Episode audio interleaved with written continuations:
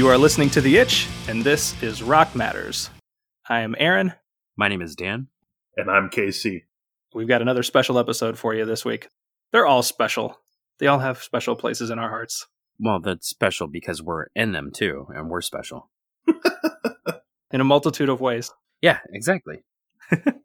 but this is another holiday episode. We had one already, and now this will be holiday episode numero dos. Yeah, we talked about Mother's Day and actually tied that into an album by the name of Mother, and we're going to do something about this along the same lines today. Uh, we're going to talk about Father's Day and tie that into an album called Father of All. And the the greatest part about our new medium is that we can actually say the entire album name because it is called Father of All Motherfuckers. I knew he was going to get that one in there. you bet. I have been wanting to say the album name since it came out, and I have not been able to. well, it came out at the beginning of the year. Dan's been holding this back for six months now. That's right. So we're happy to be part of this moment where he could release that pent up frustration. exactly. but first, I did want to talk a little bit more about Father's Day. It, being a father, it means a lot more nowadays. Your kids are celebrating it for you, and it's it's unreal because I just remember like growing up and trying to do something for somebody else all the time on on that particular day anyway. And just now like seeing the you know the, the cute stuff like the kids making me a card or, or whatever it, it just it, it's so surreal feeling. No you guys can't experience that yet but on the flip side of that i know that um you know like i said you know we spent several years many father's day trying to honor our fathers. And father's day means a lot to me now that i'm a father having two children of my own it's a special day. You know, these these kids are, are making my making me feel special every day, but uh, they they go out of their way and make cards and, and stuff like you just wouldn't expect uh, little kids to do. My my sons are two and four, um, and so it, it's it's awesome that you know after so many years of of loving and putting that effort towards my my stepdad, um, it, it's it's now being retaliated by my own kids, and I get to get to have that feeling of my own, uh, and it's just it's a special feeling. I, I, can't describe it. There's no there's no words for it.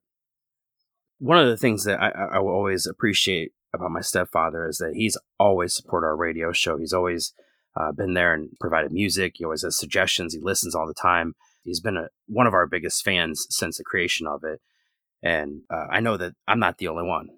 Yeah, uh, when we started our radio show 16 years ago. Got to get that in there. Every episode. Yeah. Uh, but my dad, uh, he passed away from Lou Gehrig's disease in 2006, and we started our show in 2004. So he was able to listen to our show every week for uh, a couple years there, and he uh, enjoyed it very much. So that was always a a cool thing. So whenever we had our Father's Day show, my dad was in a band and I got to play his song over the radio. And so I always took pride in that and I know he got a kick out of it.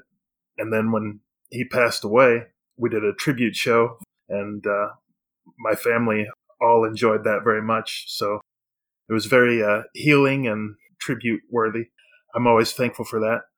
Yeah, I'll go on record as, as saying that uh, in all of the the 16 years, as we say, that we've done this, that that goes down as one of my favorite memories was the tribute show slash having that band in the studio. And actually we spoke last week a little bit about using the platform that you have and we're so excited to have the platform of being able to have a radio show even if it was you know just college students at that time. But to be able to bring a little bit of your own life into it and to be able to honor people and do special things like that for yourself and for your own family through that. And so we're definitely grateful to KCLC for letting that happen. And and it was just definitely a top level experience in the history of the itch.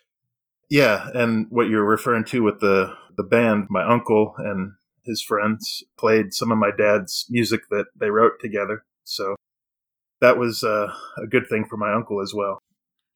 So that's been one of the greatest things about having a radio show for 16 years is that we've been able to use it as an avenue to pay tribute to those um, who've affected our lives, who, has been positive influences on all of us, uh, like you said earlier, Aaron. And when I when we first did the show, my uncle Dean, who my son's named after, he was a huge influence on my life. He was pretty much my my father for the first nine years of my life before my stepfather became a huge part of my life. And so when I first got the show, it was it was so incredible to be able to hear to have him listen to me. You know, I, my stepdad's always a huge part of my life, but like when my uncle Dean was able to listen, that was I, I can't like describe that feeling. Just uh, it's probably what you were describing, KC, with with having your you know being able to play your dad's band. You know, just being able to hear you know, my uncle hear me on the radio, it was just surreal to me. It was it was such an incredible feeling. Uh, and then he also passed away, and so it, the radio show has really helped us heal from a lot of these experiences and people that we've lost as well through through playing music and expressing our, our feelings through music. Yeah, Yeah. it's been a very um, constant element, and and yeah, I think tool of of grief sometimes even.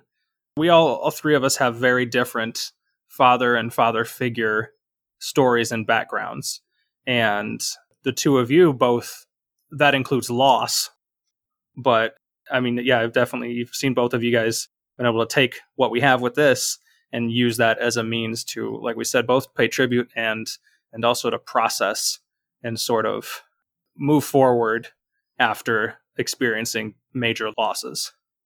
Yeah. Well, and I, I know that my my dad had a big influence on me because he listened to you know KSHE ninety five in St. Louis and and uh, he took me to my first concert, which was uh, seeing the Who. So uh, my dad's had a huge influence on me music wise, and you know listening to him play music uh, in his own band over the years, it's it's always been a huge part of my life. So that's what's cool about doing a radio show and this podcast. It's a way of uh, just continuing on. Yeah, and just to give a little bit of background on myself, my biological father was not in the picture. My mom pretty much raised me by herself. Um, like I said, my uncle Dean, who actually was my biological father's twin, was a big part of my life until I was about nine years old. And that's when my mom and my stepdad got together. And, and since then, my, my stepdad has been a huge influence, just like you said, KC. You know, a lot of my influences obviously were from my mom. She listened to KSHE, like you said, and, and was into the bands. But any, my mom was one of those people that anytime you'd ask her, like, "Oh, who is this? What song is this?" She's like, "I don't know. It's just on the on the radio." and so I, I, felt that once uh, Lewis, and, and, I'll refer to him as my dad going forward in this episode. I, that's kind of when I wanted to give background because I don't, you know, I don't want to confuse people. Um, but but my dad Lewis, uh, when when those kind of questions came up, he actually knew his music. And so when I was asking, he would be able to tell me, oh, that's Van Halen. That's, you know, that's Led Zeppelin. Or you don't know who Led Zeppelin is? And, and so he was the one who really, really gave me a lot of rock education and, and, and kind of helped me understand uh, rock music. And not only that, but he also helped feed my love for rock music in the sense that when I was young, I was like 10, 11, 12, that was when people were very leery about music with parental advisory. It was, you know, it was kind of taboo to give kids. Yeah. Um, and and he didn't, you know, because he actually knew the music. He wasn't afraid to get me Metallica's Load album. He wasn't afraid to get me Nine Inch Nails, The Fragile, which were like some of the first rock albums that I had. And then actually, my uncle Dean too, when I was nine, got me my first rock album, Collective Soul's self-titled album. So my aunt, my aunt Lisa was married to my uncle Dean. They both got it for me, but um, those albums I can honestly say were such huge influences on my life and and uh, my musical taste and my musical preference, and, and, that's why because he was able to be there and, and offer a lot of uh, knowledge and, and background and and you know just seeing his love for that music really gave me that love as well. Yeah, so my dad I don't know that he had a huge influence on my earlier musical taste. I think it may be interesting that my more current taste may be more influenced it by him than it was growing up. So I've actually got a giant stack of his old vinyl albums next to me, and he's got a lot of more like singer songwriter styles from the, the 60s and 70s. He's got Simon and Garfunkel and Jim Croce, um, James Taylor, and artists like that. And then he has a few rock artists among the collection. He's got he's got Bread, he's got uh, Chicago was one of his favorites. But even those I didn't know that much about growing up to be honest, whenever I was a kid, I remember him mostly listening to to slightly touch back to what we were on last week, to what's called contemporary Christian music. So I grew up with Amy Grant and Sandi Patty and people that have nothing to do, you know, with Metallica or with The Who, Led Zeppelin, and stuff like that. So it's kind of interesting that I don't think that that, that taste played a giant role in, in my taste growing up, but where it seems to have come a little bit full circle right now, where it's like Simon and Garfunkel, for example, is one of my favorite artists. But then to come back to to what Dan was saying that I thought was kind of fun, you mentioned the parental advisory sticker and that kind of thing, and then to tie that into our flavor here. My dad definitely didn't introduce me to Green Day, but Green Day was one of the first bands I ever remember listening to their album and hearing that kind of talk on. so like the the track FOD, for example, at the end of Dookie, and the Offspring would be another one. The first time my best friend in late elementary school played uh, Bad Habit for me, my mind was blown. And so Why is that? I was like, that is literally the most road rage I've ever heard of. and yet that's how I feel every time I get in the car now. it's it's still it's just it's interesting the way that our our parents have um, different influences on us, and uh, just, just how that all plays out. I have a funny story actually that relates to my dad and Green Day as well. Uh, way back in the day, I don't know if you guys remember those BMG music clubs. Oh, Yes. those were my favorite. yeah, We never got any albums from them, but I loved looking through each one and selecting the ones I would get hypothetically. Well, I signed up before I had a job. I think I was 15 or something like this. Um, because you lit like the way it was, if I remember correctly, and I'm probably a little bit off base, but Uh, because this is mm. probably 20, 20 something years ago. But the way that it worked, I think, is if I got like 11 CDs all for the price of like a penny, and then all I had to pay was shipping and handling. And then after you got the 11 CDs, the 12th CD you had to buy at full price, but full price was like mall CD prices. I don't know if you Yeah. remember, but it's yeah, like like twenty bucks. 24, 22, yeah, yeah. And so I got my 11 CDs. I was so happy. I was on top of the world. And then that bill came, you know, that like, all right, you got to buy this one. And then like, it was one of those things that you couldn't cancel it until you bought that one. After you bought the one, you could either stay in it and cancel. But I honestly, after get, because I already had a ton of CDs before I bought or got into this, I got like 10 CDs, pretty much all that I wanted to get from them. They didn't have anything else that I wanted. And so I was trying to figure out how to get out of this thing. I didn't have the money. And I remember asking my dad, and he said, Yeah, sure. Let me take a look through the, the, the catalog and, and I'll, I'll go ahead and get your get an album for myself and get you out of this. And the album that he got, which blew me away because I didn't think he was much of a fan, but the album that he got was Green Day's Super uh, International Super Hits. Oh wow, you all were in, you were in the, the music club late in the game. I didn't realize it was still around by the time Super Hits came out, but wow. Yeah, I think it was 97, 98. I, mean, I was in high school. Huh. So he bailed you out using Green Day. He saved the day with Green Day. Exactly. And then I canceled the subscription, got my 11 CDs, and to this day, he actually still has uh, Green Day's International Super Hits. And I don't know if he knows, but that me- meant a lot to me because I was so into collecting CDs and just having all music like I am now. I still am. And just for him to be able to help get me out of that that situation, because otherwise I would have had to keep spending money and keep spending money. And uh, I don't even know if he still remembers that to this day, but I I do. It was it was one of the coolest things that he'd ever done, and, and it was a huge influence because you know it was. It was sorry, it was just, it was just one of the coolest things he ever did. See, we, we know that our, our country has a huge problem with people going into college loan debt, but there's the silent killer that nobody knows, which is music club debt from the 90s. So many people that are just still just in the red because of that. And so good on your family. You you you got bailed out. yeah, yeah. My my dad was there to bail me out and got a, a good CD in the process. yeah. So that that leads us right into our flavor of the week. This week we're going to be talking about Green Day and their most recent album that came out at the beginning of this year called Father of All Motherfuckers. Are you going to do that every time, or are you just uh, like I don't? I'm just Not every last time. Not every last time. He's like I don't know. We'll see how I feel. I got to say it at least when I introduce the album. Come on, that is its title. You could just read it how the cover art is. Father of our parental advisory, unicorn barfing rainbow Uckers.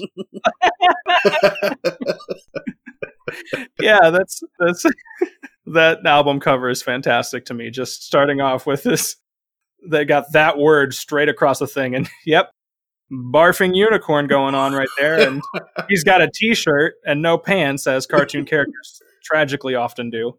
There are versions that are uncensored and don't have the unicorn, but in all honesty, if you have a barfing unicorn available and you don't use it, I don't understand what you're doing with your life. Good job, whoever drew that thing. it's like on all their posters and stuff too. So it's part of the marketing for the album. Apparently. you know, we're way overdue to give a shout out to Flight of the Conchords, who for years now on the actual Itch radio show, we've used their song Business Time as the title and theme music for our news segment. Now, the reason I bring them up is to not only shout out the fact that Flight of the Conchords is awesome, but that they have a song called Mother Uckas. And that when I look at this cover, that's what it reminds me of. the whole song is them singing and and not quite using that term.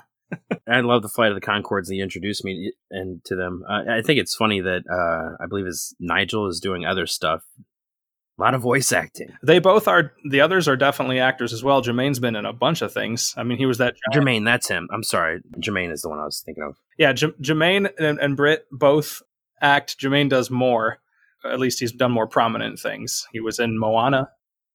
He was also in Rio too. Yeah. So um, Dan's very familiar with him, extra familiar with him now, probably on account of his children watching these movies a thousand times. You are exactly correct. but it's it is it's very entertaining though when you're like watching a movie and you're just like, hey, wait, I know that voice. It's that's that's Jemaine. that's the hip hop I mean, and Jemaine's got a very uh, a very notable voice, and so it kind of works. But I'm sorry, I didn't mean to detract. Just thought that at episode seven we were overdue to give a shout out to Flight of the Conchords, and there was an easy in for it. But back to Green Day. um, this is their 13th album, and wow. yeah, they've they've been around for for a while since uh, around 1990. They had a couple albums before Dookie hit it big.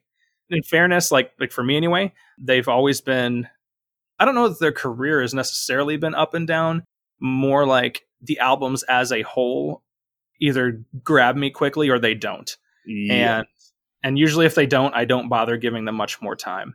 Uh, to go back to we're talking about influences, like I said, Dookie was one of the earliest memories of of a rock album that I have, and with that cover itself is just absurd and memorable. And and even after that, Nimrod, uh, a couple albums later that they released, is to this day probably my favorite. It definitely is the one I go back to the most, and I have very fond memories of that from middle school. But um, you know, somewhere in there they they faded off for a while, and it looked like they were kind of done as a thing. And then American Idiot came out, and they became rock superstars. And not everything has been great since then, but they clearly are like lifers in terms of the top active rock bands today they're the ones that are going to sell out arenas and that kind of thing. And they seem to be getting more popular with age, and it's that's quite a feat to do, especially for a band that was, you know, I considered. I, would still say I consider them a punk band because you know punk's very fast. It's very uh, high energy, and usually when you're eh, on a stage in a punk band, you know, you got to move around a lot, and you know, usually as you get older, you don't tend to move around very well. So for the fact that they're still making tons of music and still on top of their game, and honestly, their last couple albums have been fantastic, especially you know considering like you said right before they went on the hiatus, they kind of I don't know they were almost just lulling us with with their music. American Idiot was their huge comeback. They had they had done Warning in 2000, and it really it seemed like in terms of like pure album sales and general popularity, it seemed like they were strongly on the decline. And then there was like four years or so where they, I don't know if they're entirely quiet, but they just weren't that big of a deal. And then American Idiot came out, and and yeah, between the songs you mentioned and the title track itself, uh, shout out to Weird Al for the third time now because of Canadian Idiot. Um, they just they were they were made at that point, and maybe that's what's enabled them to try a few kind of experiments that have been hit or miss ever since then because they're just like well, no, we've we've reached this level where it doesn't matter what we do you know we're we're made financially and we've got uh, an audience that will continue to check us out to your point about them being punk, um, I, I always thought that was a really interesting discussion because um, even back then, when Green Day and to again bring the Offspring in, like those bands were very much considered punk. But once they started hitting it big and having radio singles and stuff like that, like the punk community has a problem with that because it's so like anti-establishment. You sold um, out. Yeah, you sold out. That's exactly what you get. and I would still consider both of them quite punk because there's definitely an energy to it in the music and the sound. But I think there's also like a swagger to it, like a coolness to it, and definitely a sense of rebellion to it. And I think Green Day, even as they get older, still has that. They've got charisma and they've got this sort of rebelliousness, even though they are. I'm not going to say I'm not saying they're corporate, but they are, you know, again, a superstar rock band that everybody knows. And actually, what I was referring to is, yeah, I understand what you're saying that they they got renewed success with American Idiot, but after that, it took five years for 21st Century Breakdown to come down. Mm-hmm. That album was okay, and then after that, another three years later, they came out with Uno Dos Tre, and I'll be quite honest, I I was pretty much done with that band from from basically from 2009 because they had started losing me in 2009 uh, I think we played a couple of songs off that album when it came out on our show, but but yeah, the, after Tré, it took four years for them to release Revolution Radio, and that really kind of pulled me back in because that was just a fantastic album, and I think it was more getting back to their kind of punk roots, where they, like you said, they're kind of anti-establishment, uh, fighting the man, and things like that. And I think that that that is, in my opinion, kind of what punk is about is is just fast music, high energy, and anti-establishment type of themes. I think, um, and, and you know, you guys' thoughts may differ. Let me know what you think. But I think what you had was, you know, American Idiot being a, a very poppy and also political album, and then 21st Century Breakdown. My recollection of that album was that it seemed like they were trying to sort of make another American Idiot, and it just wasn't working anymore. It just felt almost like American Idiot leftovery, maybe. And and again, that's without I don't have strong recollections of the album, but that was the impression I remember having at the time. And then Uno Dos Tre, you see them almost going in a different direction. They're like, maybe we were too serious. Like, so let's just have some fun with this. And so you got this trifecta of albums, which while there are plenty of good songs throughout them, if you listen through them, there's not three albums worth of good songs throughout them. And it's just, they're not the kind of band that you really feel needs to be doing something that prolific. Like, tighten it up a little bit and then I guess you guys, I guess Dan at least would call Revolution Radio a, a big comeback. You were kind of saying uh, to, to you, it it was like this is the Green Day that I want to hear. Yes, exactly. What do you think, KC? For me, Green Day is very hit or miss in general. Like I like, I don't know what, what a percentage to put on it, but it, at least like about a third of what they come out with, I really, really, really enjoy. But then you know the other two thirds I could kind of do without with Revolution Radio, I, it's kind of more in your face type of album, but with Father of All Motherfuckers, it sounds more like this weird cross between punk and like 50s sock hop. And all the tracks kind of run together. And then for a good example of the sock hop, you have Stab Your Heart that sounds a lot like Hippie Hippie Shake, which just every time I hear the song, I'm like, where's where's hippie hippie shake coming in? so I don't know. It's it's very hit hit or miss for me, but uh, there's some decent tracks on this album, as I'm sure we'll get into. But it just a lot of it sounds like like a sock hop to me. I feel like this is the condensed version of what they were sort of going for uh, with the Uno Dos Tre thing, especially the Dos album, because each of those albums did lean in a slightly different musical direction. And so uh, Green Day started to incorporate these old 50s, 60s like rock sounds, dancey kind of stuff into their sound. And I feel like this is where I'm not going to say they perfected it. I think that's too generous. but I think this is them having fun and in many cases really nailing that sound that where I think that's what they were sort of going for with Uno Dos Tre was stylistically and in terms of this element of this is Green Day being relaxed because when I hear this album, yeah, I'm not going to say it's an all time classic. I'm not even going to say that uh, I love every song, but I will say that you can tell this is a band that's enjoying the songs that they're making. And I think that, uh, and, and personally, I just get a kick out of that kind of vintage feel that they add to a lot of it. And so there's a lot of fun to me, which is, there's room for that in my musical taste, definitely. I thought this was a fun album. I mean, like you said, yeah, I don't think every song was like the greatest, but it, it was it was a lot of fun. Especially, my wife is huge into punk music, and she absolutely loved this album because it's there's a lot of songs on there that are just kind of really old school throwback punk type songs, like Fire Ready Aim. To be honest, uh, it's a minute fifty two seconds long. yeah. It's I mean, if that's not like a if that's not like the definition of punk right there, then I don't know what is. The whole album itself is like 26 minutes long, so it's like one of the notes I put was 26 minutes of almost uninterrupted fun. It's there's something to be said about getting in and getting out with an album. Just like let's just go in there with high energy and then finish it off, and we're out. Yeah, she said that a lot of a lot of songs kind of almost threw her back to Ramones almost because they're just real short, kind of fast beats, you know, repetitive verses which I think is fairly accurate, at least for the punk style songs. There were a couple of yeah really interesting off the beat songs too. Yeah.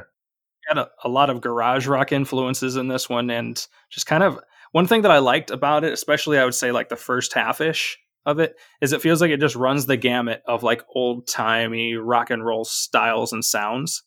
Like each each track almost like picks one of those. Like you said that uh, hippie hippie shake was one of them. The the last song on the album, Graffitia, has more of that kind of sound. It almost sounds like a like a that like a do I diddy diddy dum diddy do kind of situation happening there, and I enjoy that a lot. I think that I, I it makes me miss those sounds. Fire Ready Aim reminds me of like a Hives song, which the Hives themselves were created to be this kind of throwback sound. Yeah. There's a lot of falsetto and clap along like that. Yeah, yeah thing going on in here, which I don't know that they've done much of before. That doesn't immediately come to mind anyway. So it just gives it a nice, different sound than most Green Day albums do. You know, it's funny too because like I when you say like the clapping stuff, songs like that are so much fun to see live because they get the crowd oh, yeah. into it, and that's what I thought when I saw this album. Is like, oh no, it's it's a good album. Don't get me wrong, but it would be so awesome to see this album live, just because I think it, it would sound a lot better. To be honest, it just you'd get that energy, you would see that energy on, on stage. I'm like, yeah, you, you can feel it with the music, but I don't know, just being at a punk concert, seeing punk music is just way better than hearing it on on any album. Know, honestly, we, we have a number of bands that come up a lot. And um, so Green Day, Weezer, the band that comes up a lot in our show so far, and Fall Out Boy had had set to do this gigantic tour. It was called the Hella Mega Tour to, I guess, emphasize the gigantic nature of it and they ended up having to cancel that as you know everything got canceled. But as much as I Weezer's been on my bucket list of concerts to see forever, I think you're onto something. This album would be so much fun to see Green Day play. We mentioned it on the Primus episode how there are better and worse times to see a band depending on what album they just released. And this would be a good time, I think, to see Green Day because they just released this album full of like two minute high energy, very enjoyable tracks. And you know those are going to be all over the concert, especially because they're that short. You can knock out a bunch of them in your set with no problem. I definitely agree with seeing them live right now because not only was this album a lot of fun, but the previous album of Revolution Radio was a lot of fun. And typically, when bands go on tour, they want to play a lot of their most recent music. And of course, obviously, a band that's as big as Green Day is going to play their their classic hits as well. Yeah, and for a band that has as many classic hits as they do, I think uh, a lot of filler will be cut out, and you'll you reach a point as a band when you've been around so long that it's probably tough to figure out what to play because you just have so if you're this kind of size, you have so many hits that the temptation is to try to get them all in there. And um, you know, you may want to play some of your deeper cuts here and there. So I'd be interested to see if and when that tour is rescheduled, what tracks end up on there. Especially because you know, at that point, I guess they'll still be touring behind this album, but it won't be nearly as fresh as it was originally going to be. Yeah. So maybe it'll be a more, you know, greatest hitsy versus being as heavy on this album. I don't know. One of the things I wanted to ask you is something I noticed in this album, and I'm I'm not sure I remember this in previous Green Day albums, but do you remember that like the the falsettos as much in previous albums, like the the background or the at least the follow up falsettos? Like dance floor. Yeah, I can't. I can't. right it, right like- yeah no definitely it's it's more prominent on this album than than any other album that they've done i think and I think that's something that just kind of adds to the fun because you're just like, like my kids got really into it as well. Like dance floor, dance floor. Like, um, and the song I'm talking about is "I Was a Teenage Teenager." yeah which Yeah. is is another one of those songs, like you said, Aaron's got the Yeah. yeah I know I made notes for the for three of the first four songs feature claps and falsetto, and I may even be missing a couple spots. And then the the fourth one of those, uh, oh yeah, has has like a tambourine in it and sort of some group vocals that also really feel like a throwback sound. So even if it's a slightly different way of doing it, they still got that. Which of note, and I have a story about oh yeah that we can come back to in a minute, but that one's probably my personal favorite track on the album. And I also, the more I listened to it, decided that even though, you know, 10 tracks, 26 minutes is a breeze to listen to, the first six tracks to me are more enjoyable than the last four. and so, so we spoke before about how sometimes an album can sort of trail off at the end. And I was a little surprised to feel like that happened on a 26 minute album. I laugh because I love the album, but I don't know for whatever reason, like one of my favorite songs of the album is Junkies on a High, track eight.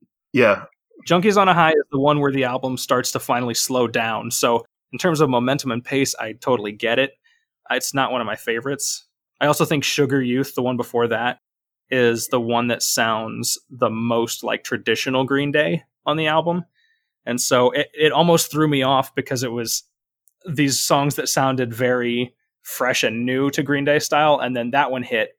And I think that's where it started to lose me a little bit is that that one sounded more like the Green Day I expected before, which isn't a bad sound. It's just that it was a little abrupt in the context of the album. i'm gonna have to agree with dan on uh, junkies on high I, I that was one of my favorites on the whole album And one of the reasons why it was one of my favorites is because it was just like completely off tempo from the rest of the album. The rest of the album is really high. The rest of the album is really fast paced and high energy. And then you get to Junkies on a High, and it's just kind of this really a song driven by the drum beat. And it's just this really cool drum beat. And it's it's Billy kind of harmonizing. And it's just, I don't know, I love when he kind of sings and harmonizes. And I don't know, this, I just found like this is a deeper song than the rest of the songs in the album, in my opinion. Junkies on a High for me kind of was more along the lines of the type of Green Day song that I enjoy more. So that's I think that's why I enjoyed it the most. You like the the slower, maybe I don't know if the word introspective is the right Yeah. word. Do you like the whenever they go that route, Yeah, like the the brain stew type type songs or or that. yeah. Just real quick, I don't know if you guys know, but they also throw in a Kool Aid reference in that song. It's hilarious. Do they now? Yeah, he says Kool Aid's my motto. Oh yeah,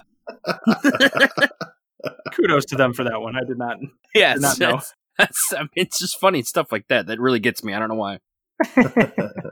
And I guess the other reason too, I, I like songs that you know. As, as, well, the song's very relevant today, and I just love songs where they talk about watching the world burn. Like that's some of my favorite songs.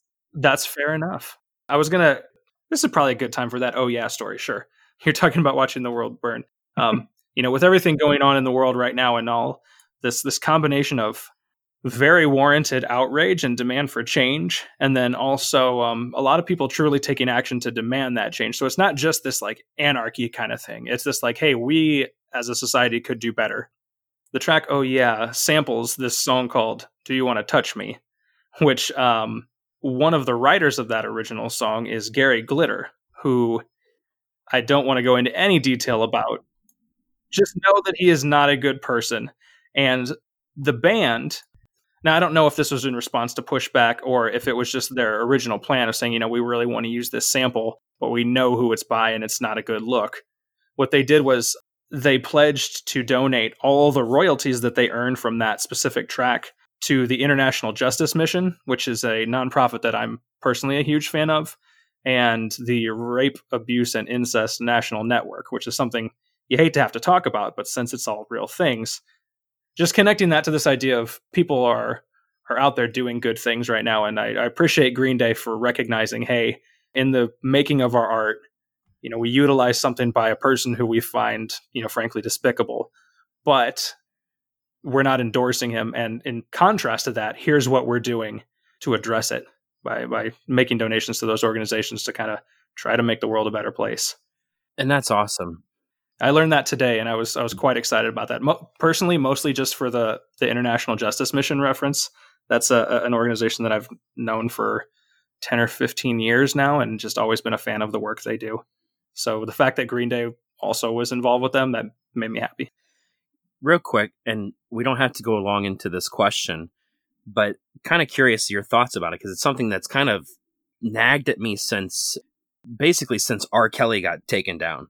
Uh, and at that time, everybody was having this real, very real discussion on whether or not we should still listen to his music. Now, I think that the different, you know, because the same question was also posed about Michael Jackson.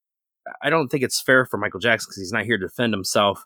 And, you know, he spent his entire life basically defending all those claims. And uh, while I say he was a weird guy, he was still the king of pop and music. The music part part of him, I, I will always respect. You know, I don't have to respect him as a person, um, but I, I, will definitely always respect the music that he made, and I, that's how I felt with uh, you know because we we had the same issue on our show with the Lostprophets. Yeah. Oh man. Yeah. And when all that went down with the lead singer of the Lostprophets, I, honestly, as much as I used to love that band, I, I can't stand listening to them now. Like I just because yeah. anytime I hear it, I, I, just immediately think of the lead singer and his just unbelievable atrocities he committed. Yeah. And as much as I would still kind of love to play them, because there are some of their songs that I still absolutely love, I, we, I just we just can't. I can't. Like I still have not gotten myself to that point where I feel comfortable enough to play them and not at least think about the actions or, or what led the lead singer to getting himself in jail um, it's nice to know that that band is now on making other music with different with different people, but they're not anywhere near as successful as Lostprophets was. I think that the separation of an artist and their art is a fantastic and complicated uh, subject, um, and I don't. It's something that I personally definitely don't judge people on based on where they land on it. Part of it, I think, to me, is the nature of what they the person has done and also the distance between it. So you can go back in, in history and you can find theologians, philosophers, lots of people who produced things that changed the world in a positive way. A lot of the most famous authors and people who wrote like, you know, phenomenal novels and stuff. If you go into their personal lives and look at it, like a lot of those guys were either just outright monsters or at the very least they were pretty flawed people. And so when I hear of like Bill Cosby, for example, I love some of that guy's comedy. I read that man's book about marriage. And so to hear what he did, I was like, well, that book is trash now. it's done forever. And then The Lostprophets, that was a tough one. Start Something to me is still one of my favorite albums of that era, but I haven't listened to it in ages because just like Dan said, like the nature of what those crimes were was too much for me to get past. It wasn't a thing where like I could separate them. And I felt so bad for the rest of those band members who, by all accounts, were innocent of of his actions, had nothing to do with it or knowledge of it that I'm aware of. They say that, but I mean, you know, you're basically living with each other for for months upon months. There's you have to know something. I, I find that very hard to believe that you're basically a family and you have no idea what some of your family members are capable of. I mean, I, don't get me wrong. I will give them the benefit of the doubt, but I just feel like there's there there had to be signs. Like maybe you just don't look into those signs because you just don't think that it is a possibility or anything like that could that you know he was capable of anything like that. But I just feel that there had to be signs. It's a tough one.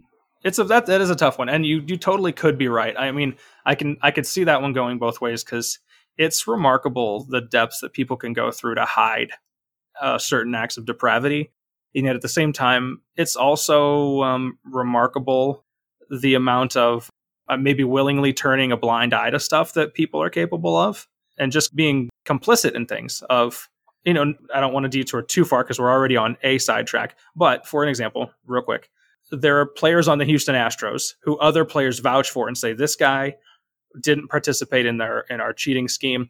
You know we invited him into it and he said no. And at, at first when i heard that story i was like man those guys don't need to be punished for the actions of their teammates. But as I thought about it more, I was like, but they did know and they didn't say anything and they defended their teammates. So they were still complicit to that crime. And it's certainly possible that, you know, Lostprophets or any any number of people related to these other artists we're talking about had similar situations. And it just makes it that much more complicated and difficult to to know how to process. I know for me personally, when someone commits certain acts like like Gary Glitter and whatnot, I'm I'm pretty much done with them. Although the, Glitter has one song that's literally inescapable if you pay any attention to sports, and so royalties are coming in for for ages and ages on that. But I don't know. I guess I mean all that to really sidetrack, but it's it's a worthwhile topic. I think to to say kudos to bands like Green Day who acknowledge the failures of these artists that they're sampling, and yet not agreeing with that person's actions, and in fact taking steps to work against that kind of action happening. Well, to tie that into what is going on today, mm. a lot of people are, are upset because, you know, of all the, the police brutality that's going on. And it's not that everybody thinks all police are bad. That's not the case at all. But if you have one bad cop and nobody else says anything, then it gives the impression that all, all police are bad. Right it begs the question if you have one bad cop and the others know that he's bad and they say or do nothing about it, do you in fact have an entire, you know, unit of bad cops then? You have a system of bad cops. Yeah. Especially if they take steps to cover it up and hide it all. But thankfully, there are bands out there like Green Day that uh, you know will continue to protest, and we will continue to protest along with them, uh, so that we can try to at least make some kind of a difference in our world, and yeah. and hopefully take a step forward, and hopefully we can honestly say we have fantastic, all 100% awesome cops. I would love for that day, for that system to be repaired. It's going to take quite a while, and it's why we work hard. And I'm sure Dan, as a Father's Day thing, I'm sure Dan's thinking of his kids and the world that they're growing up in and the world that he would like to see them grow up in. I think about my nieces and nephews, and I'm like, this is why this is important to act about uh, social change because we need to set people up for better lives. Well, and as a father, I know that the change begins with with us, and so I, it's why when there was a Black Lives Matter protest on Friday, me and my wife thought it was essential that we go and give them the, that experience. So we actually went and marched, and uh, it was it was awesome. It was quite an experience. I'm glad that I exposed them to that. But um, you know, just tying it all back in to Green Day and this album is just it's I, I, I love the Green Day and how they they still continue to stay relevant. They still continue to make their protests. They still continue to, you know, be a voice and just be a, a symbol of, uh, of, of basically like you know what punk music is supposed to stand for. Down with the system. Just damn the man. Damn the man. Save the empire. Yeah, there you go. That's that's a uh, hopefully not too esoteric reference. I really hope that somebody gets that because it's totally going. man, seriously, if nobody gets that, that's terrible. I know we have to we have had a discussion with some people. I think I would call Green Day the world's biggest punk band. That would probably be a good way to describe them. I have to agree with that.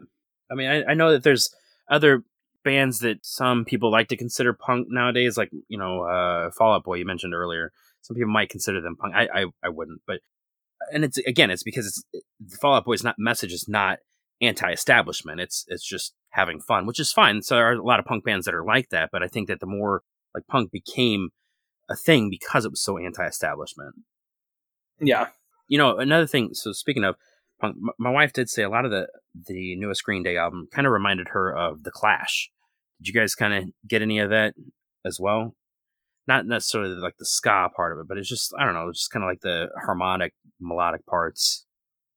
I'd have to listen to more Clash and then this album like back to back to kind of see, but I, I didn't really that didn't jump out at me.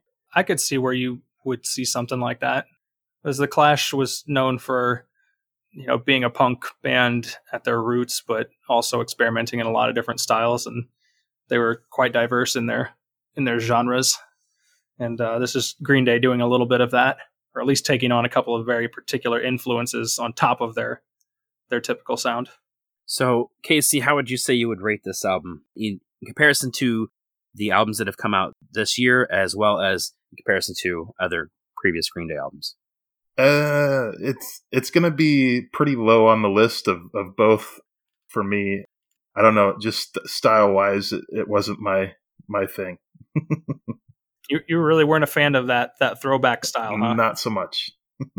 Casey just really wanted to hear the the hippie hippie shake the whole time.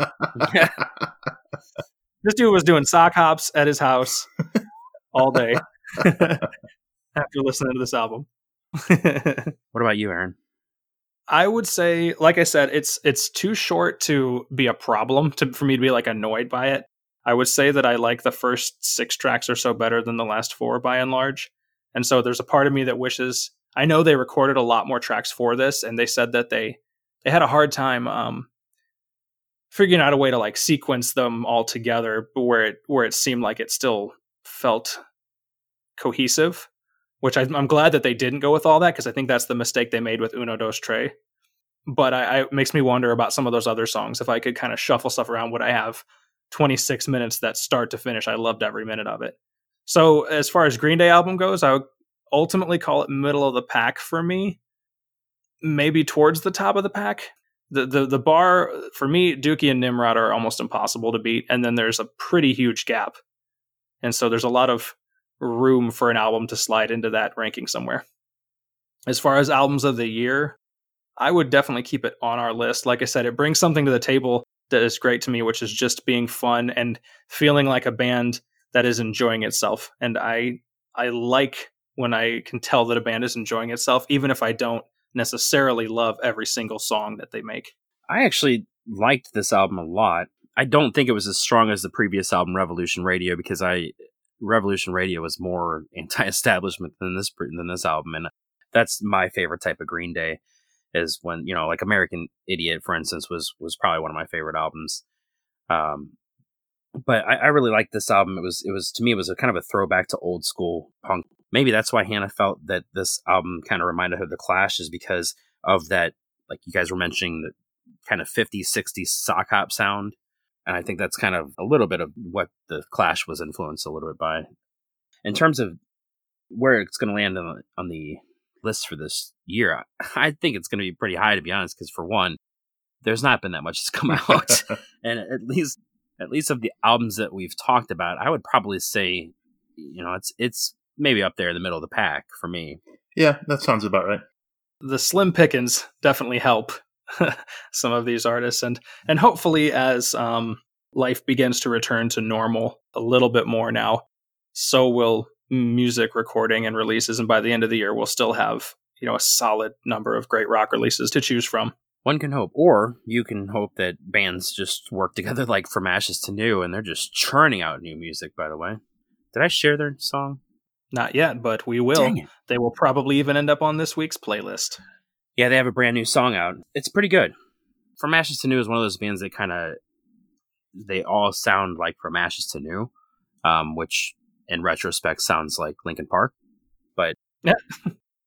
I really do like that they're continuing to make music and just they seem to be having more fun in quarantine than any band I've ever like than any band I've seen. Like there's no doubt in my mind that they are probably on like conference calls all day long uh, trying to work with each other and make songs and because like all their music videos are basically them in quarantine and it's it's been it's been really awesome. It's it's kind of made me a bigger fan of that band because of all this stuff that they keep putting out.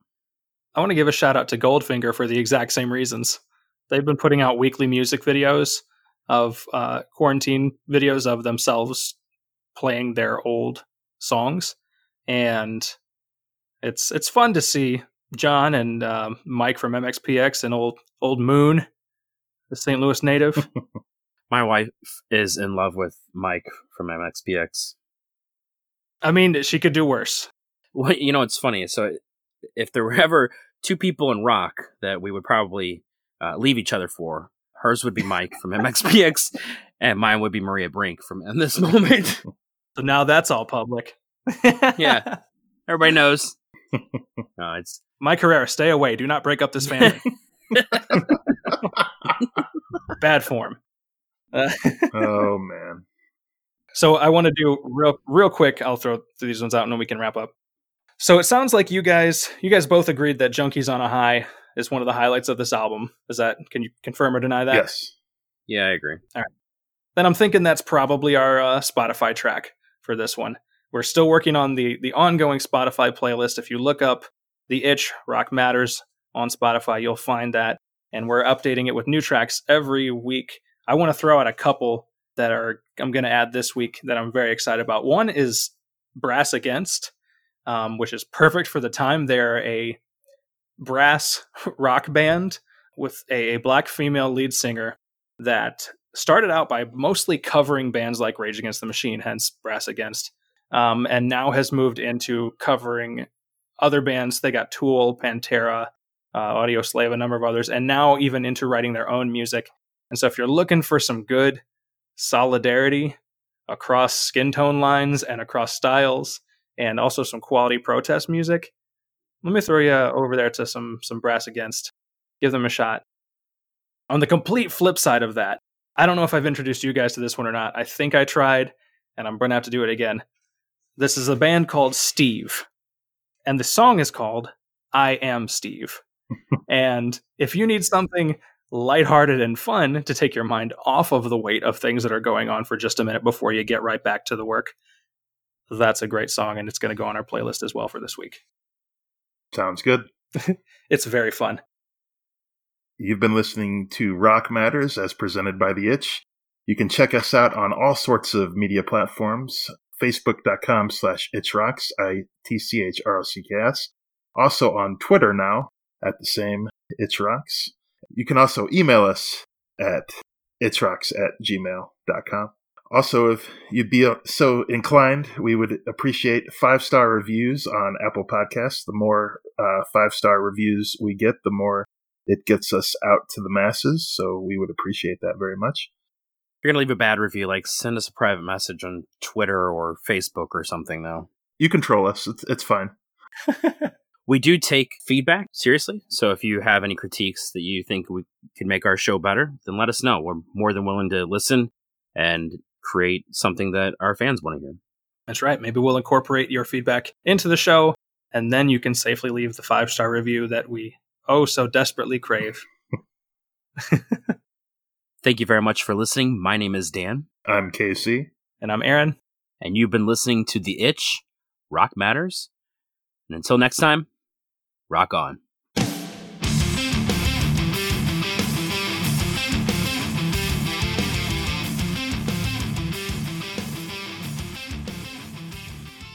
Oh, yeah.